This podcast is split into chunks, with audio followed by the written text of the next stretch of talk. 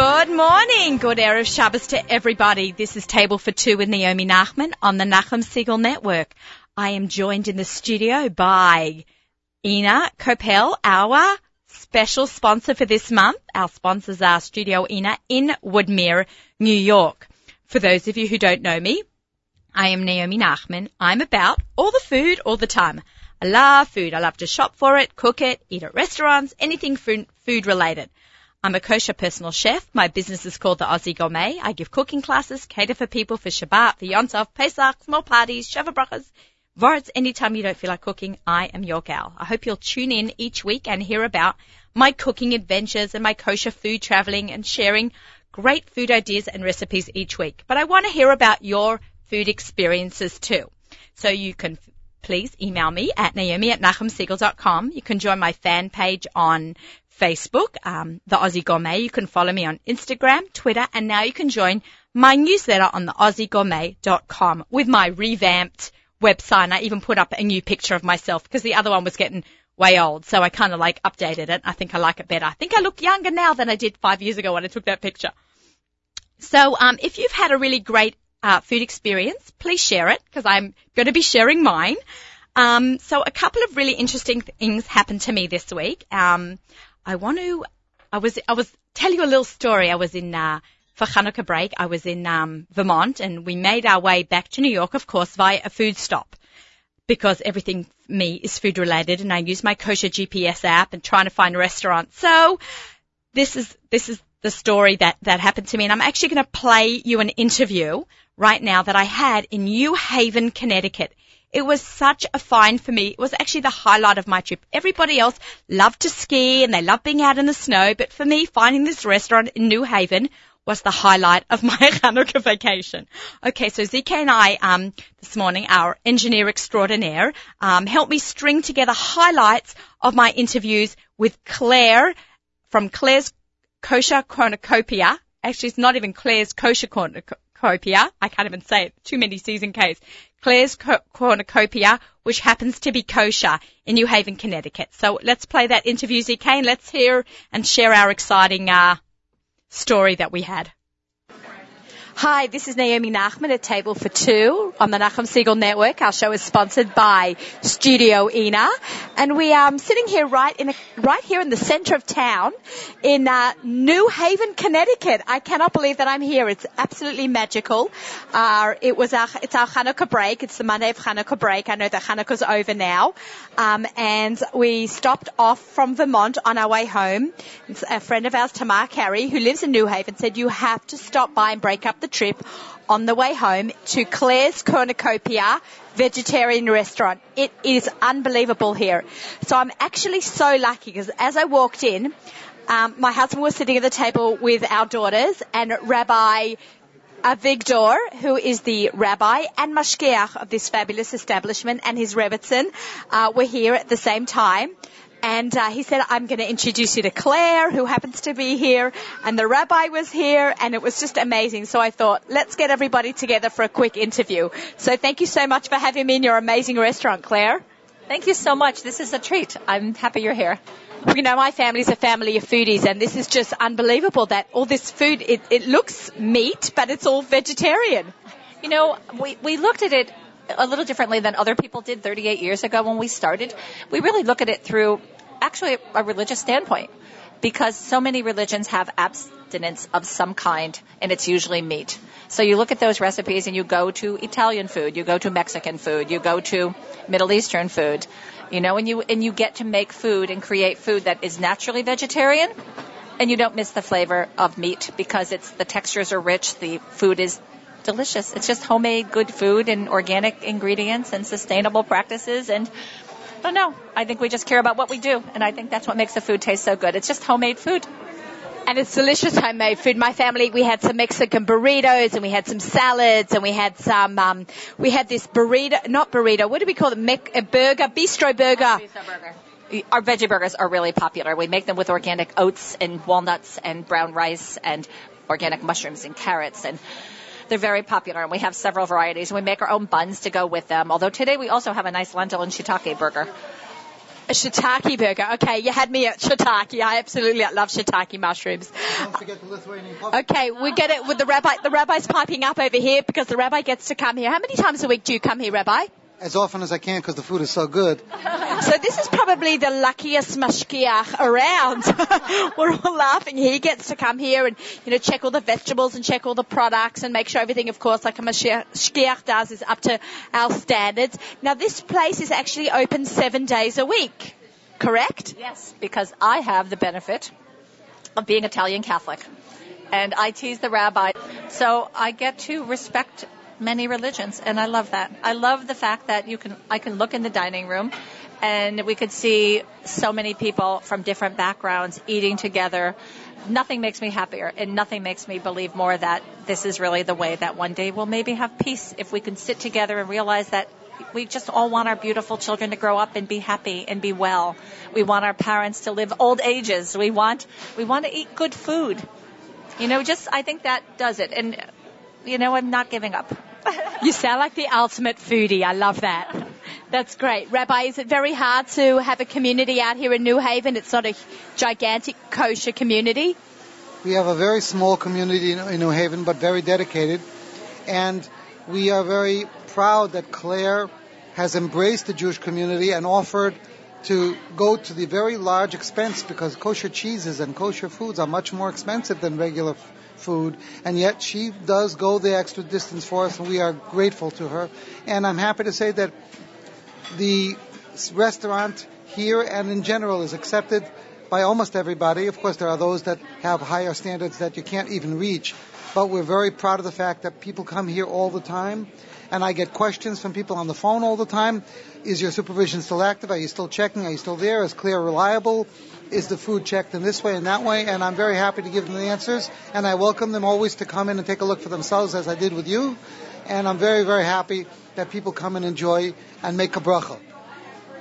That's wonderful. Well, I will tell you, in, in response to that, it is expensive, and I don't even mind spending the money. It's the balsamic vinegar that is killing me. Really? Really? That's so funny. But ko- kosher balsamic vinegar is much more than non-kosher balsamic. It's not only much more, but it has caramel color in it. So it's not even the best balsamic vinegar. It's just the most expensive. So when people call me and they say, "Are you still under supervision?" Supervision, I say yes. If I wasn't, I would have better balsamic vinegar at a lower price. Oh my gosh, yes, we are still recording. That is hilarious. Who knew the balsamic vinegar was like a point of controversy? I have, to, I have to add to that something very interesting. I got a call from someone who very irate. Rabbi Victor, Claire is not trustworthy. She's not using kosher balsamic vinegar. I said, what are you talking about? I come in and I check, and they said, yeah, it was very, very thick, and balsamic vinegar is thin. Oh, my reduction. You remember that? So, so I explained. I said, Claire, the, the, she said you were serving something else. And until Claire explained, she took the regular balsamic vinegar and then she heated it and she reduced it into a very thick sauce. That's why it looked different than what people thought it would be, but it was really kosher. Because I couldn't find a kosher one. I will tell you, having the restaurant under supervision really makes you step it up even more because when you want something, for instance, I wanted a nice balsamic reduction, I knew I had to make my own. Um, and the same with some of the Thank you very much for joining me here today. I really, um, well, having me here, you, I am joining you really in your beautiful restaurant. It was really delicious. I cannot finish my burrito. It was so full, amazing. It was very filling. So thank you. Thank you so much, and I hope you'll come visit New Haven. I hope you'll come see our art galleries, which are free, by the way, and fabulous. And you can come visit us at Claire's. Yeah, for sure. And I want to go check out Yale. It's right across the street from our university. the Peabody Museum and all sorts of other sites here to see if people want to take a day and go out and do something interesting. It's only an hour and a half from from Brooklyn. You know, I always talk about kosher food traveling. This is it. You know, we travel to New Haven on our way home. You can come from Five Towns, in New Jersey, two hours, go do some museums and sightseeing and take something, take with your kids and then you can come here for lunch or for dinner on your way home. So, uh, thank you very much for, uh, this wonderful interview. Thank you. Thank you so much. It was such a Uh, you know, you could hear the buzz of the restaurant uh, in the in the background of of the interview. I have this amazing app. Uh, on my iPhone that I can, you know, take my show on the road, literally, um, when I have these great finds of this ama- wonderful, amazing, delicious restaurant. Uh, you could hear how gushy I was, so, you know, it was that good. Um, so, uh, I just want to say, you know, one thing that wasn't mentioned in the interview that, you know, that, um, talking about bringing people together, Claire was telling me that she had braille menus before a lot of things became law. She had wheelchair accessible and uh, wide doors um, for her restaurant before it became legal and, and, and, and the law. So, you know, she was very forward thinking and, and uh, I think it's fantastic. You know, she's not Jewish and she, you know, made it, made her restaurant kosher and it's, it's really fabulous serving the community out there. So if you get a chance to go to New Haven, Connecticut and you can check out Yale University as well. And all the museums, I believe they also are Peabody Museum as well. So, uh, look out for that. Okay. So, um, you are listening to Table for Two uh, with Naomi Nachman on the Nachum Segal Network. Our show is sponsored by Studio Ina in Woodmere. And actually later on in the show, we're very excited because we're going to actually have Ina join us as our guest and she's going to be answering some questions that some of our uh, listeners have been asking. We, we asked um, about the last two or three days. We put on Facebook and on, um, Ina put on her Facebook page and her email list and my email list and Nachum also gave it a, a mention also that if people have questions or they want to debunk um, any fitness myths or healthy eating myths, um, you, you, had a chance to email in uh, some questions for me to ask Ina. We're talking about being interactive. This is uh, what we thought we would uh, try and get everyone to ask Ina some questions. I'm going to have Ina join us in a couple of minutes. I'm just going to try to get Paula on the line. Paula Shoyer is my next guest. Paula is out of Washington, D.C. She is an unbelievable baker. She's written an un, an unbelievable cookbook called The Jewish Holiday Baker. Welcome, Paula Shoyer. How are you? Hi, Naomi. I'm great. How are you? Good. Thank you so much for joining me this morning. I'm so honored to have you on the show. Well, I'm happy to be here. You know, it's been a long holiday season. Absolutely. I know it's a Friday morning right now and everyone's probably baking their challahs and cakes for Shabbat and I'm sure they're all inspired from your beautiful cookbook. Yeah, because even though it's a the holiday kosher baker is organized by holidays, I've been making these desserts every Shabbos for the last year and a half, so I know that they're great for all year round. Yeah, they're absolutely fantastic. I know um, I was very lucky to receive the book about a month before it came out from your uh, one of your distributors sent it to me, your PR people, and I t- you know, was in California on vacation and I said that was, that was going to be my reading material and I lay out by the sun in San Diego and I read your book from cover to cover and I was just absolutely obsessed. And then I got to meet you in person and I was so starstruck at the uh, Kosher Fest a couple, couple weeks ago and I, I just love the book. Well, I'm so glad you love the book. The reception has really been overwhelming. I'm just so thrilled that people are embracing this book and embracing a new twist on, you know, traditional holiday recipes, trying to move us out of the same old boring recipes that we've all been making for generations. I know it's unbelievable. So, um, you know, from the beginning of the book to the end of the book, it's kind of like I've gone to cooking school with you. Where did where did you get your initial training from? I was living in Geneva, Switzerland. My husband and I were diplomats there, and I went to take classes at the Ritz Escoffier in Paris, France.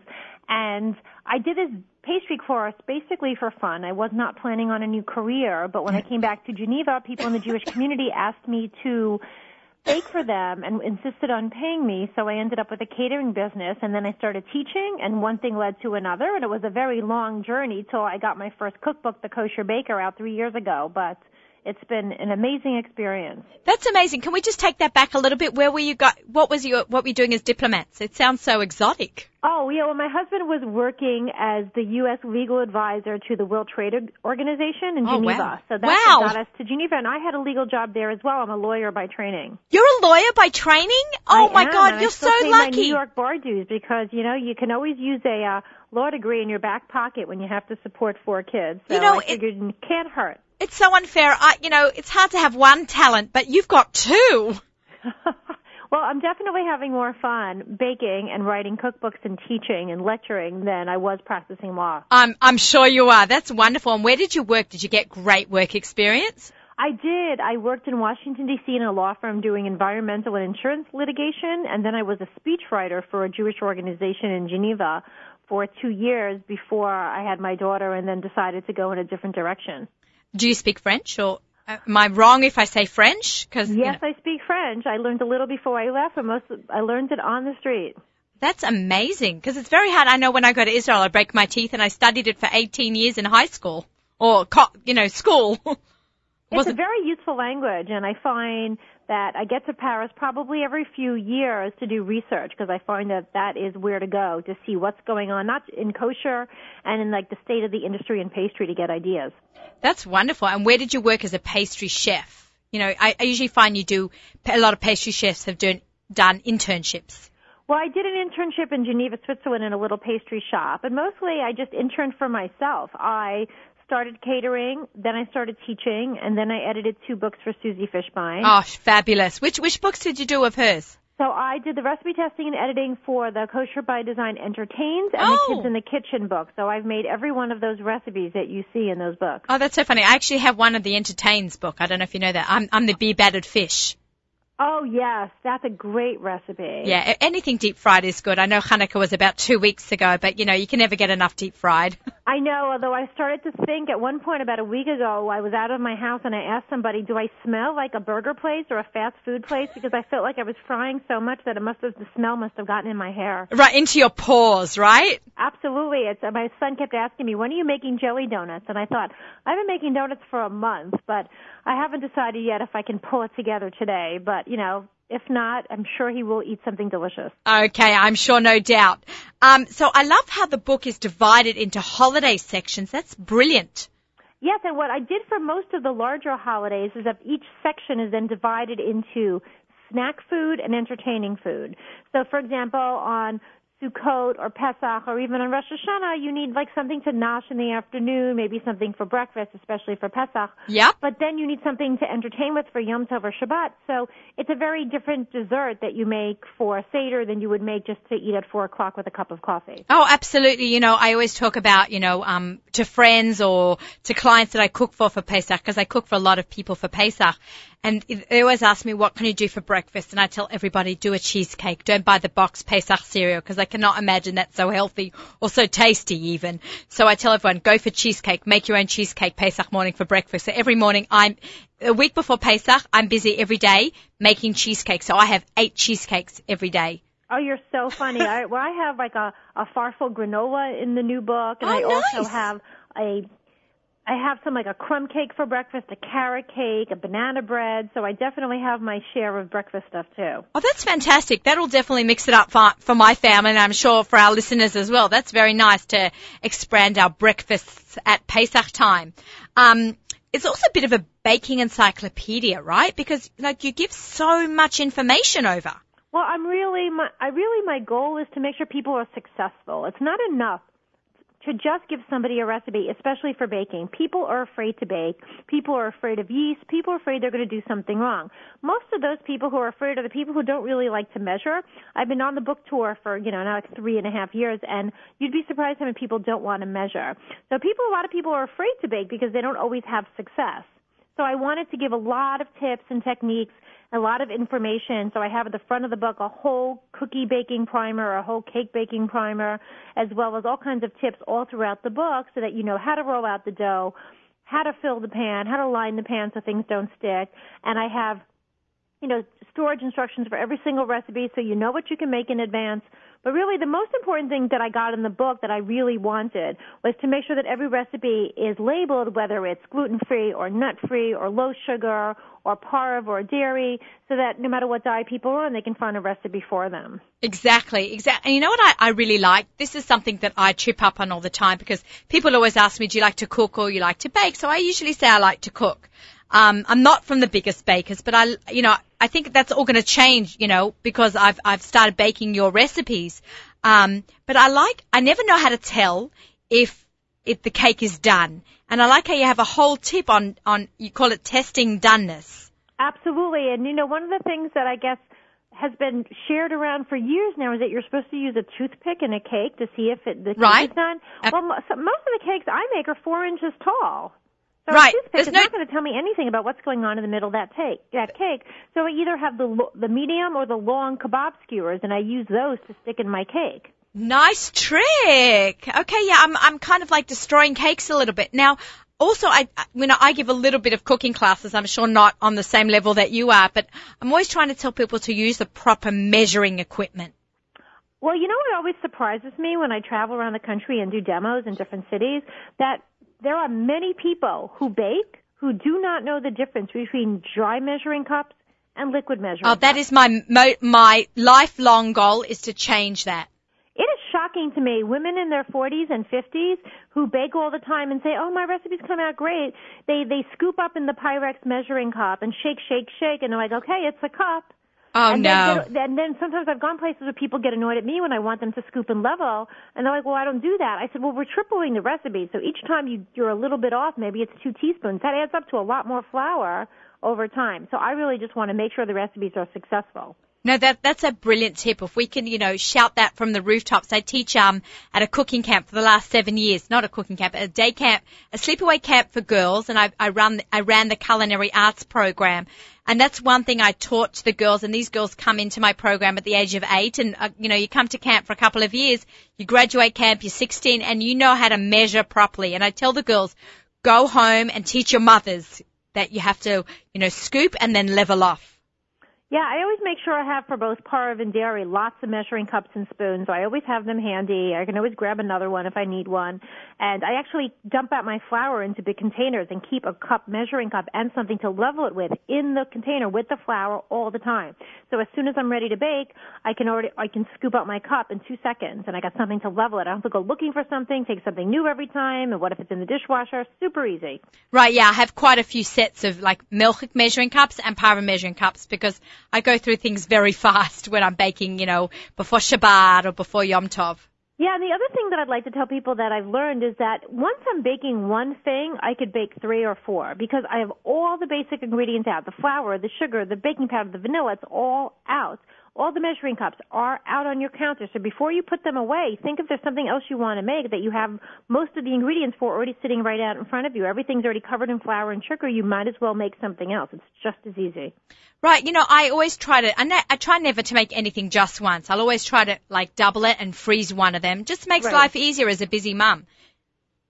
No, it's always a good idea. I do that with soup all the time, and sometimes I'll double the cookie recipes as well. It just depends. Some recipes, like for example, I have a fabulous summer fruit tart uh, called a summer fruit galette in the kosher baker book, and I always tell people not to double the recipe in the machine because you tend to overmix the dough, so all the margarine gets completely smushed into the other ingredients, so you don't get the flakiness. So you have to make certain things one at a time, but other things like a cake batter, very easy to double. Cookie dough, same thing. Is it true that you can't quadruple a recipe? You can always triple, but quadrupling changes the balance? You know, I don't have too many. I have only one like hollow bowl that big. But yeah, I don't ever do more than double a recipe unless I'm working in like my shul kitchen and I'm doing a big event, and then I'll do it. But I'm always not as happy with the results. I'm just not. Right, it changes the like the balance of everything a little bit too much. Yeah, something's a little off because you know what? Eggs. We don't weigh eggs in America. We just use you know one egg. And please, everybody use large eggs, no other size.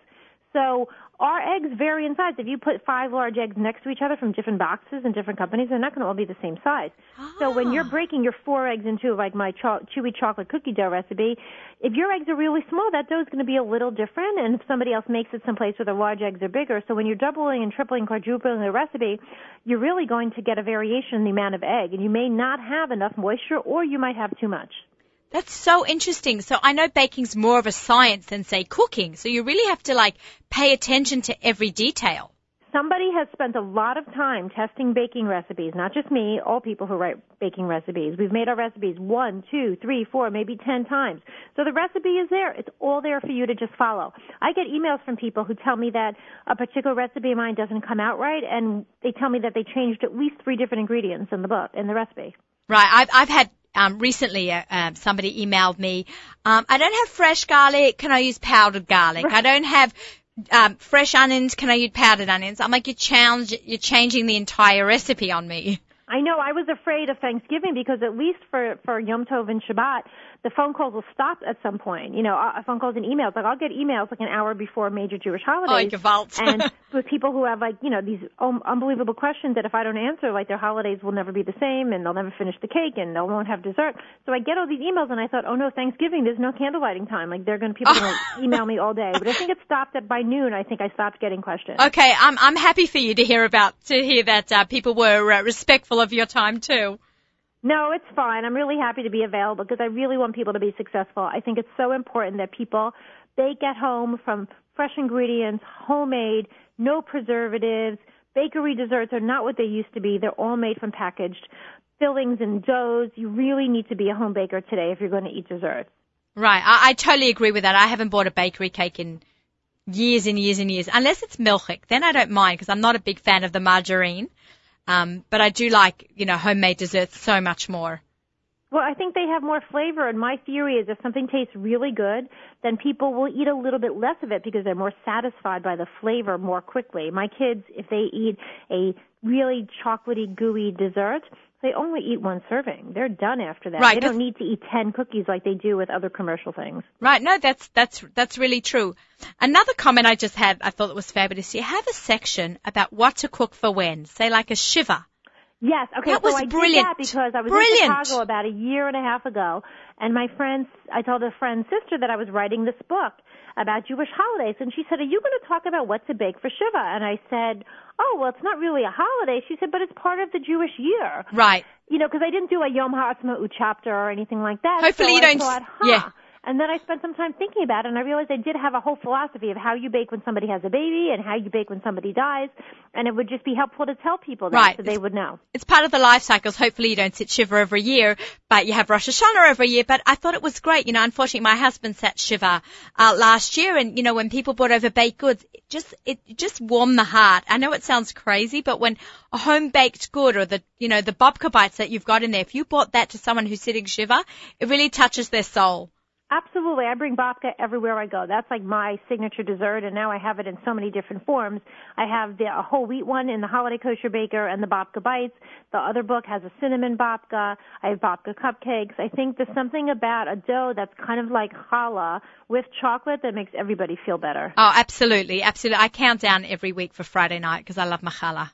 I know, me too. I know. I'm trying to decide if I'm going to make my classic challah this Shabbat, which I pretty much always have some in the freezer. But I'm going to a friend, so I was thinking about making the whole wheat one that's in the Sukkot chapter in this book. So I would like to. I haven't made that one in a while, and it's a. I worked really hard to create a whole wheat challah that was worthy. Okay, we're going to have to in the book. Uh, that's one I, I have your second book. I do not actually have yet your first book. I'm actually going to see if I can stop at the Judaica store on the way home because I would like to try the whole the um the whole wheat challah. The whole wheat challah is in the new book. Okay. Oh, it's in the new book. Perfect. Yeah, the other book has a whole challah chapter of all different kinds of challah, but the whole wheat one. Okay. book. So I'm really, I'm, I'm just really happy with that recipe. I have a lot of different challahs. I even have a dairy challah for Shavuot in the Oh, in that chapter. cool. Uh, what what what cheese did you put in it? Because I'm Well, it's cheese or butter, one or the other. It's like a brioche bread, but it's shaped like a challah. Oh, cool. And it's definitely hamotzi then. Oh, absolutely fantastic. Yeah, it's made my kitchen smell so Oh, good. you're killing me. um, so there's one recipe, two actually recipes that re- were real standouts to me when I, you know, read this book in California. Um, the green tea hamantash, and I thought that was brilliant. And the strawberry Monaco, am I saying it right? Yes, that one is for Pesach. Yes, and that's based on a recipe I learned in cooking school a long time ago in 1996. It was just they did it more in like a spring form pan, but I thought the idea of putting it in the bowl was even make it would make Yeah. it even more interesting. It's fantastic. And how does that freeze? Um, yeah, that did freeze very well because I remember when we were developing it, we had to keep some in the freezer for everybody to try. So yeah, there's definitely it's Okay, delicious. good. I'm asking that because I have a ulterior motive. I do a lot of cooking for, and baking for people for Pesach, so I would like to add that to my repertoire. Oh, that's at one point I was actually working on a hamantashen for Pesach, but then I wasn't as happy with it. So yeah, I That loved got I loved working on the hamantashen chapter. That's one of my favorite sections of the book because I went a little crazy. I have like the raspberry and the You green did? tea and the gluten free and the chocolate chunk and I just love developing hamantashen recipe because it's the one Jewish cookie I never liked.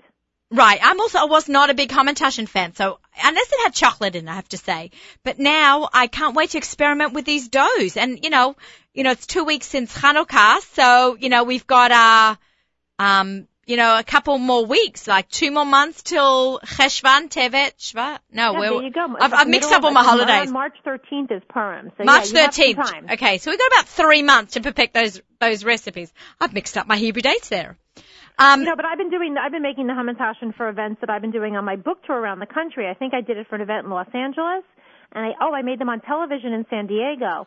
And just as a perfect example of my philosophy of baking, which is that you know, just because it, it has a nod towards tradition doesn't mean it has to taste bad. And you could take something traditional and give it a completely modern, you know, remake. I and love make that. it delicious. That's fantastic. You know, you're, you're a culinary genius. Well, I don't know about that, but I'm definitely the mad scientist in my kitchen because I just love experimenting and I list and lists of ideas. I never run out of ideas and it's so much fun to get in the kitchen. Sometimes what I create is is exactly what I imagined in my head and other times it ends up in the garbage bin. Oh, so, no. You know, it's fun. Is there a third? happens. Is there a third book in the works? Well, I'm actually supposed to hear this week about maybe writing a Passover book of Passover food and Please. desserts. 'cause so many people come to me and said, "We love the way you write your dessert recipes. Would you write a food book?" And I said, um, "Until I have an idea or something that I really want to do." You know, I'm not going to write a food book, but I already have one outlined. I'm waiting to hear back on that, and I've got a couple more dessert books in my head. I would like to do an all natural Oh, fantastic. baker book, no margarine, lower sugar, ex- you know, experiment with all kinds of interesting flours, which I started doing. People who have my first book and know it well will come up to me and say, I noticed that the newer book is healthier and you don't seem to be advertising that. And I said, well, it really is. It reflects the sensibility of my own a direction I'm moving in. I use chickpea flour. I use white whole wheat flour. I use spelt flour. I've reduced sugar and margarine where I can. And I'm really happy with how that's going. Where are So you I'm buying excited to keep experimenting and coming up with a book of really healthier recipes because a fan- lot of people are very concerned about that. It's that. fantastic. And where do we buy all these funky flowers? Well, I buy them mostly online. The white whole wheat you can find in most supermarkets today. King Arthur makes Yep, that. yep. And spelt I find in Bob's Red Mill makes spelt flour. But where's chick chickpea flour? I never see that. And spelt is great. I have a, spelt, a scones with spelt flour in the book. I did that for a brunch class that I taught in New York City two weeks ago. And the women were, it was like revolutionary. They said, what is this flour? And I said, it's spelt. It's whole grain. And They're like, it's so tasty though, but it's hearty, but not dry. And so those came out great. And I, I, had, I played around a little bit with some of the sprouted wheat flours. What sprouted wheat? Yet, but I'm going to keep working on that. What's sprouted wheat? I don't know what that means. It's like they take the kernel of the wheat and they let it grow a little bit before they grind it up into the flour. And it's supposed to take it's supposed to take the flour that behaves like regular flour, but when you ingest it in your body, your body treats it like a protein and not as a as a carb. Oh, I love that. I love that. So is it um it's gluten free? No, it's not. Okay. And what about chickpea flour? Where am I getting that? Chickpea flour is completely gluten free. I've gotten that also, I think, from the Bob's Red Mill Company, and you can find that online. Some Italian companies make it as well because it's a popular. And they all have popular- OUs or Hafkes or whatever? You know, I haven't checked it in a while, but go online. You, they make flour out of black beans, white beans, kidney beans. There's so many interesting flours out there, and you know, as time goes on, I experiment with them more and more. The Well- chickpea flour is terrific, though. It has a little bit of a nutty flavor. I, I love that. I, I- can't wait to hear this about this next book and see this next book with all these funky flowers. Sounds really wonderful. Yeah, you know, I'll probably start playing around with those in the next couple of weeks. And you know, I, I start small. I mix those flowers with other flowers and kind of see how far I can go. If you need any food tasters, I'm happy to come to the uh, Yeah, Maryland the only reason I area and because I'm always baking, and every Shabbos people show up around five o'clock and they get to eat whatever I've created that Oh, week. cool. Oh, cool. So, and if people want to um, have you do a cooking demo, they can contact you at oh, the. absolutely. I'm Kosher Baker? events for uh, February and March. And before Pesach, I'm doing a lot of pre-Pesach events. I'm doing a Hamantashen workshop in San Diego, I believe. Nice. And um, I'll be in at Rhode Island and where else? Chicago, Philadelphia, Walt, Baltimore. So I get around, but it's been really wonderful. I love meeting bakers everywhere I go. So Lovely. it's been a great experience to travel and meet people and to talk to them. I call this my kosher baking revolution. I want love it. Change the whole culture of how we use desserts to celebrate our special occasions and our chagim in our communities. That is absolutely wonderful. Now, um, I emailed you a couple of weeks ago about doing a one of our. We do a giveaway, and you were so uh, graceful and um, you know offered to to uh, do a giveaway for our listeners. Yep. So um, if you're interested in the Holiday Kosher Baker, we've got a giveaway by it's by Paula Shoyer, who's our guest right now on on the air, and she's absolutely fantastic. It is one of the most, it is the, not one of the most, it is the best kosher baker cookbooks I've ever seen out there. It's fabulous, and it's got really great stuff and really great information, great recipes. Gorgeous photographs. Um, so all you have to do to be in the drawing to win one is um, email me at naomi at nachumsegal.com and we'll put you in a drawing for one in a couple of weeks' time. So thank you, Paula. Oh, thank you so much. And if you don't win the book, they can buy the book at Barnes & Noble and Amazon and Costco in many places has it, as well as Williams Sonoma, which has been really exciting. Wonderful. How how how fantastic is that? Do you know how many books you've sold? Well, we had pre-orders for about 17,000, but I think I think about 9 have already like absolutely shipped already. That is unbelievable. Wow. Wow. You know, I just want to wish you the best Hatzlacha Rabbah to, to you and your wonderful cookbook and to your family. It seems like it's really, uh, going full steam ahead. Well, you know, it's taken me a lot of years to get to this place, so I'm really grateful to God and my family and my, you know, that I have my house and I can work as hard as I've been doing and travel around the world to promote the book and share what I do and teach as many people as possible. So it's just been an amazing experience that I'm just so privileged to have enjoyed. Well, thank you very much. I saw that you're in Hong Kong. I thought that was really cool. Oh yeah, the Jewish community in Hong Kong was great. I had I did a workshop with them. We made tarts and cakes. It was wonderful. Fabulous. Thank you so much, Paul. I can't, you know, I know your time is very busy on a Friday morning, so really just can't thank you enough for giving us a little bit of your time today. Thank you, Naomi. Fabulous to be here. Okay, thank you so much. Shabbat shalom. You too. Bye. That was Paula Shoyer. She's got the holiday kosher baker. If you want to be in the drawing for her book, um, just email me at naomi at nachumsegal.com. It's absolutely fantastic. I met her a couple of weeks ago at Kosher Fest. We hit it off and you can see she's just as enthusiastic about baking and food and cooking as I am. So it's always nice to meet uh, a fellow foodie. I am so lucky to have in the studio today my sponsor for the month, my my guru, my life coach. Um, you know, Ina has been has taught me so much about you know, body image and I have a lot of teenage girls and about healthy eating and, and exercising and just being in a good mental healthy place. So I want to welcome, uh, our sponsor for the month at a, um, at, uh, Studio Ina. Um, Ina Capel. Hello. Hey, how you doing? Good. We got a good sound check there. We're all good. How are Check. you? Good. Great. Happy Thank to be you. here. It's been it's been a really busy morning, hasn't it? Yes. On so many levels. A lot of action. Thank you, thank you so much. I know it's a very hard time for you to get out today. I know you've got quite a group following there, and Yeah, I'm happy to be here. It's great being here. Thank you. and thank you for being part of the Nachum Segal Network. Yep, I really like what you guys are doing here, and I'm really wanted to get our message across um, because it really synchronizes with the way you think, and I want to speak to the people about what it's really like to be well and to be fit, and um, I think we can do that together. Yeah, absolutely. I, I found getting back after Hanukkah, you know, it's been it's past us now, but how do we get back into like, you know, you, you watch yourself the whole year and you mm-hmm. diet, but you kind of like give yourself, and I think you should give yourself that leeway to kind of let go and bake some of Paula's goodies from her cookbook and, you know, enjoy Hanukkah and the latkes and the donuts. But how do we get now refocused back on track? Right. Well, it's funny because it feels like to me like we're always talking about getting back on track because Right. thank God there's a lot of holidays and there's a lot of opportunities to celebrate with the family. And I feel like this was probably the longest gap since Yantiv, right, uh, that we had. Right, yeah, it was because Hanukkah, I mean, Rosh Hashanah was so early, mm-hmm. right? I mean, Hanukkah was early too, but we really had nothing in between. Yeah, and I mean, not to mention Hanukkah was, you know, with Thanksgiving at the same time, so we had a lot of people. Right, so it was an, we had about, well, I don't know, whatever it was, a good stretch of time. There was no school vacations. right. There was no nothing. You know, we both have kids in school, Ina and I. So they had like eight, ten straight weeks and then bang. So I feel like I've been, I feel like I've been seeing a lot more people in class and consistently, and I think they're finally feeling good about uh, the way they look in their outfits or the way they feel about themselves. And then here we go with Hanukkah, and I really encourage them to enjoy the time with their family, and, and really, this is the time to enjoy the lot because you're not going to make them during the year. So it's great that it comes now, and you've had some time to feel fit and participate in exercise, and you can really enjoy your holidays. I call it my poetic license to deep fry. Mhm, Absolutely. You know, and it's interesting that everyone has different recipes and the way they include it in, in their meals.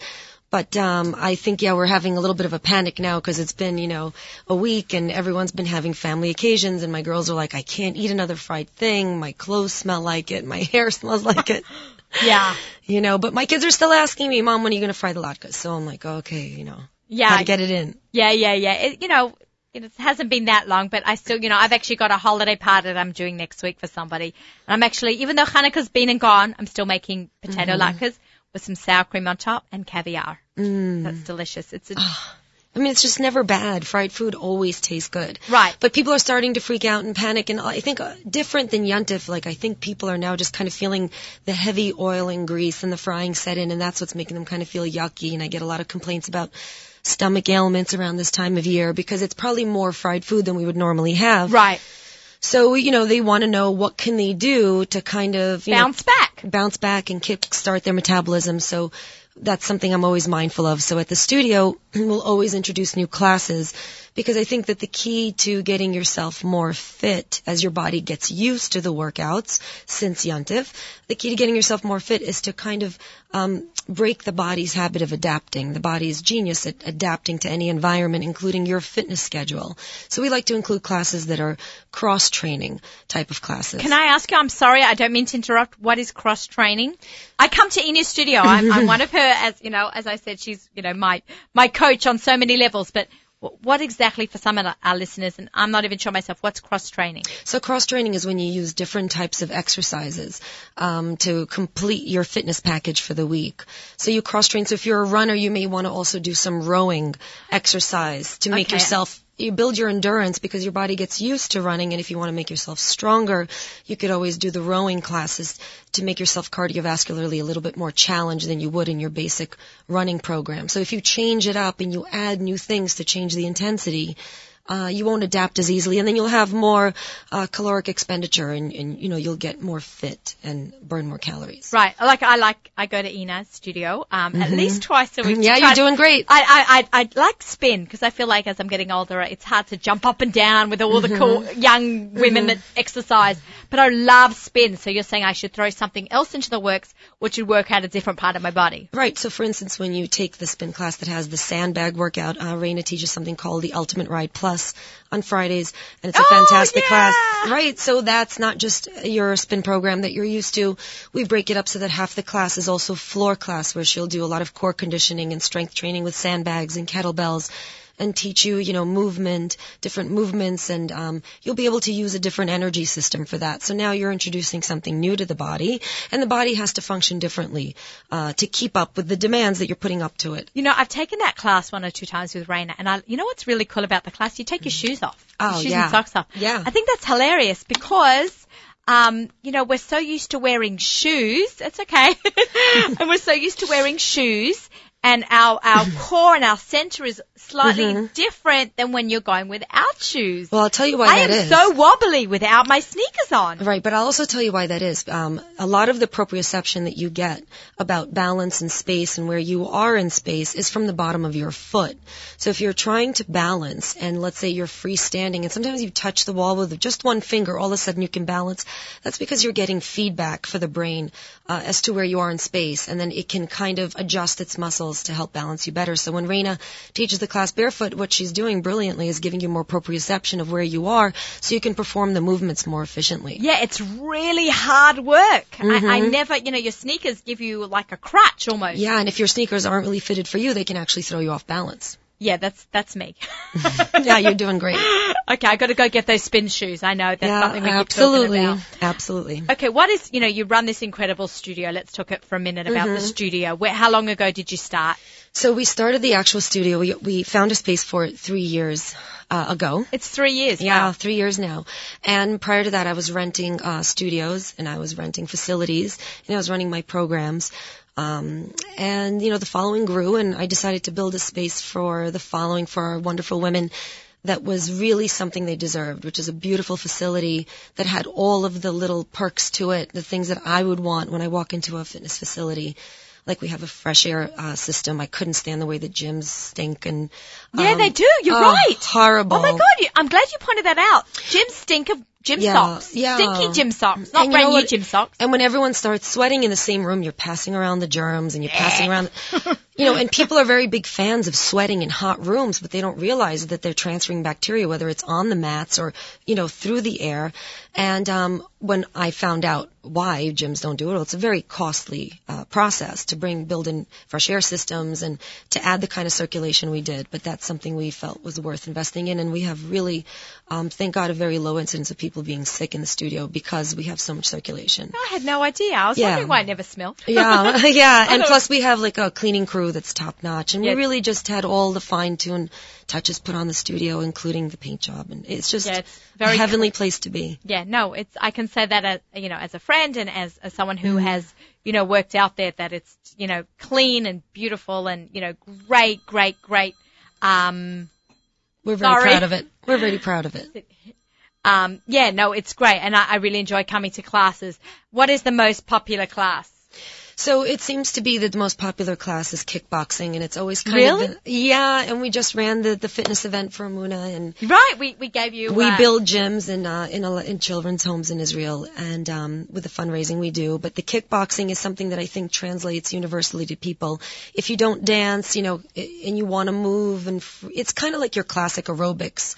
And people who are dancers like to come to kickboxing. People who don't aren't comfortable, you know, dancing or doing some other things will always find that the common language is kickboxing in the studio. I have a lot of people that are super surprised that when they are forced to try the class by their friends, they love it and that they're good at it. It's easy to follow and has become, you know, just as popular as the spin classes. Yeah, no, I, I I found that spin was very popular a couple of years ago. I think Mm-hmm. it's held its ground there. Yes. Um, you know, I'm not from the kickboxing fence, but I totally appreciate why people like it. hmm They like to move together. They like to be, to, you know, to the beat of the music, and it's exciting, and uh, it makes them fierce. Your, your, I like how you say that. Your trainers and your, is that what you call it? The trainers and your people who give the classes, your teachers, hmm Yes, the instructors. instructors. There's the better word.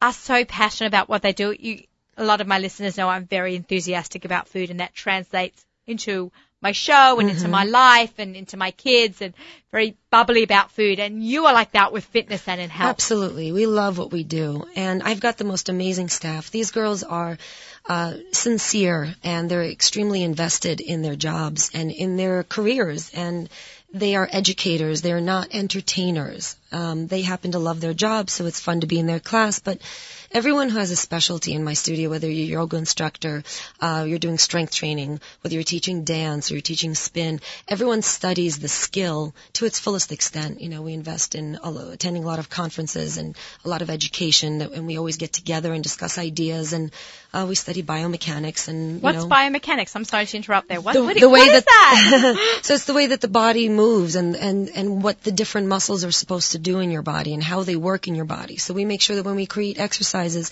we create um, a system where your body and your mind are in sync. So you're not moving in ways you shouldn't and that you're benefiting the most you can from your fitness experience. My five-year-old has been coming to you. Um, For a couple, it sounds really funny. For Mm-hmm. At least over a year now, That's she right. does ballet with Raina. Raina's and, You know, she had a little OT, and you Mm-hmm. know, very typical in a five-year-old to need a little extra, a little OT. And um, you know, Raina has trained her Mm-hmm. um, through ballet um, and her your ballet classes at the studio that she no longer needs, you know, um, Mm-hmm. The district at school to provide services because she became strong.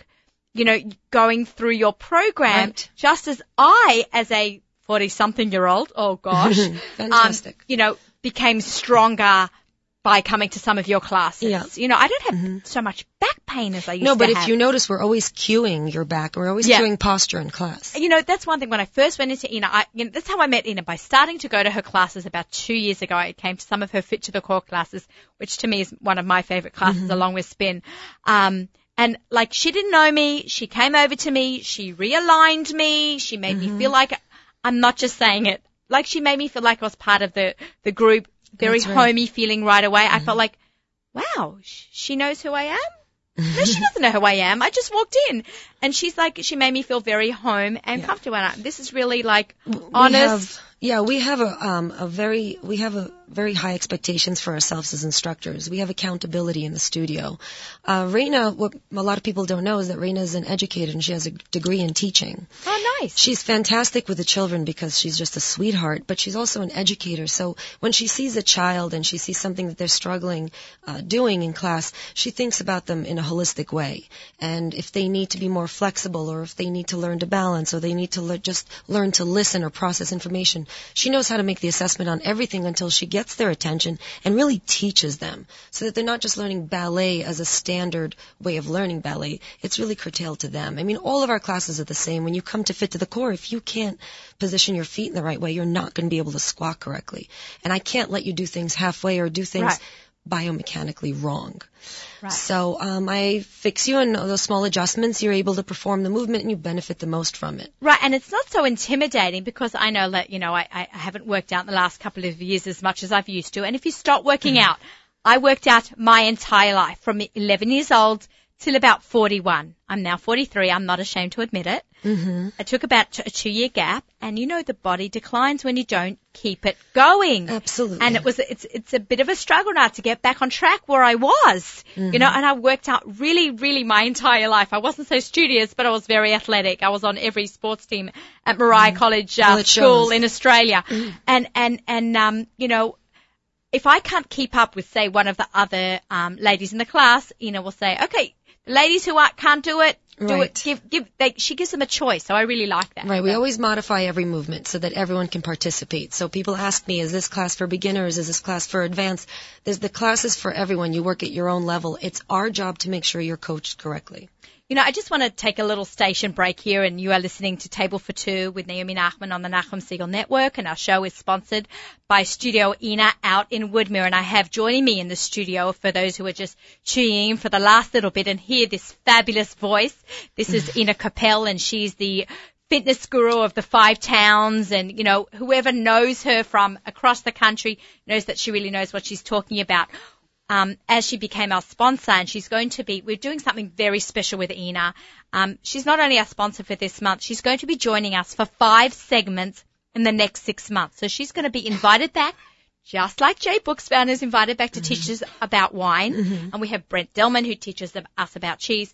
Ina is going to be teaching us about uh, fitness and, and staying healthy and she's going to be joining us um, once a month for you know through the summer and teaching us how to be healthy and happy and all that kind of stuff. So um, I just wanted to thank her very much. And we had a little bit of a campaign. Um, if you wanted to ask Ina questions, and I'm always talking about this, making my shows more interactive, you could email questions to me, um, and people did. And we have some questions that some of our listeners um, sent in for me to ask you, Ina. Okay, so we're going to jump to that segment Great. now, and then we're going to do the What's for Dinner segment. We cannot forget that because No, no, no. kale chips. Okay, great. Okay, all right. So uh, one of our questions is from Ruchama. Okay, how do I know which weights to choose in a class? Is it better to do less reps with heavier weights or more reps with lighter weights?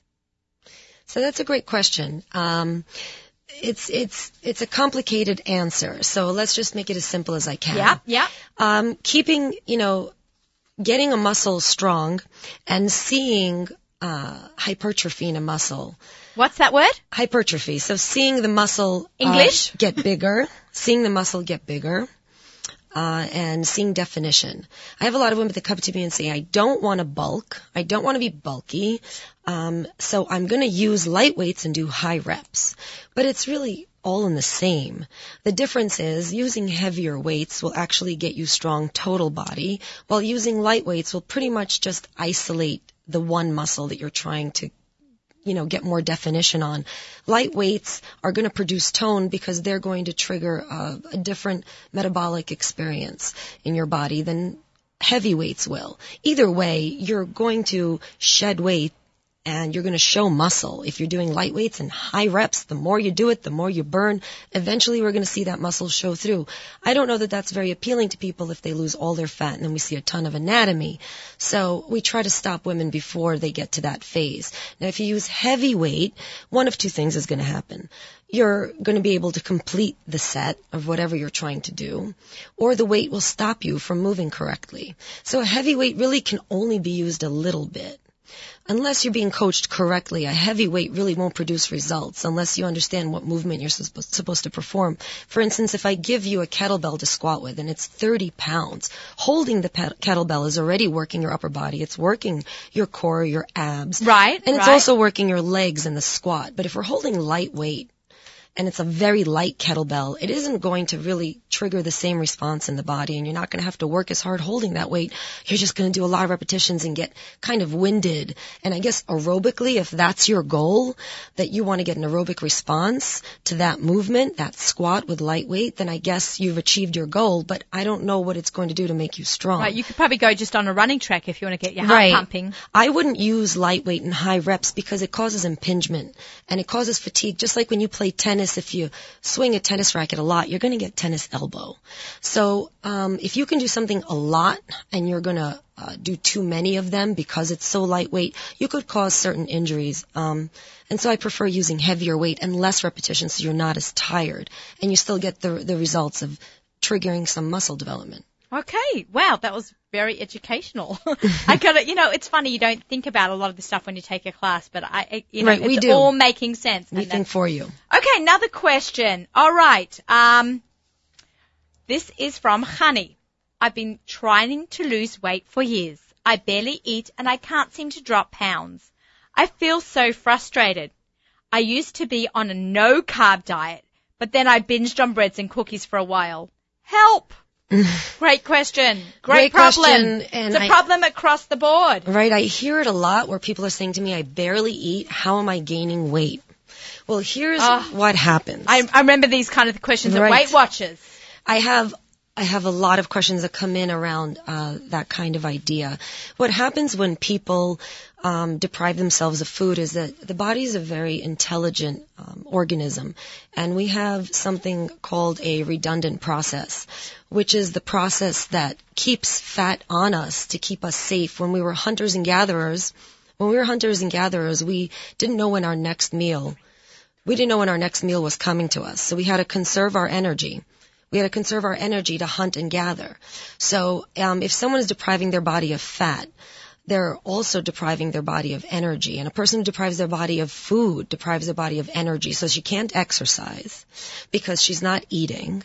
And the body's going to figure out a way to keep fat on it because it's, you know, genetically programmed that way. It's going to protect itself like a bear in hibernation who gains fat just to stay alive through hibernation. If a person depletes themselves of energy, they'll never be able to lose weight because they won't be able to exercise.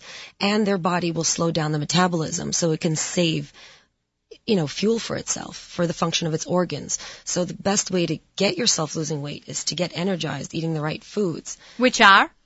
Well, we're talking about proteins and know. healthy carbs. Hel- healthy. oh, okay, we all know proteins: chicken, fish, meat, Yes. eggs, cheese. Yes. What's a carb? So a carbs- healthy carb. Healthy carbs can be everything from your vegetable carbs and to your your Potatoes, sweet sweet potatoes. potatoes, butternut squash. And you know what? There's nothing wrong with having some bread, and there's nothing wrong with having Don't say it. Yes, I don't know. Ever since we removed fat from our diets and we've gone zero calorie and low fat, we've become an overweight society, and that's because chemically our food is being replaced with things that become more flavorful to us, like sugars, because they've removed the flavor of fat. And so people are gaining weight because they're excluding normal foods from their diet and returning processed food into their diet. Um, so we need to be eating healthy carbs, and there's nothing wrong with whole wheat bread, and there's nothing wrong with having some pasta. It depends on how you're expending your energy. Right, maybe not having a pasta with a heavy cream sauce, but you could do a tomato sauce, which is, you Mm-hmm. know, absolutely fabulous, and you can make your own, which is leaving out all the, chemicals and the sugars.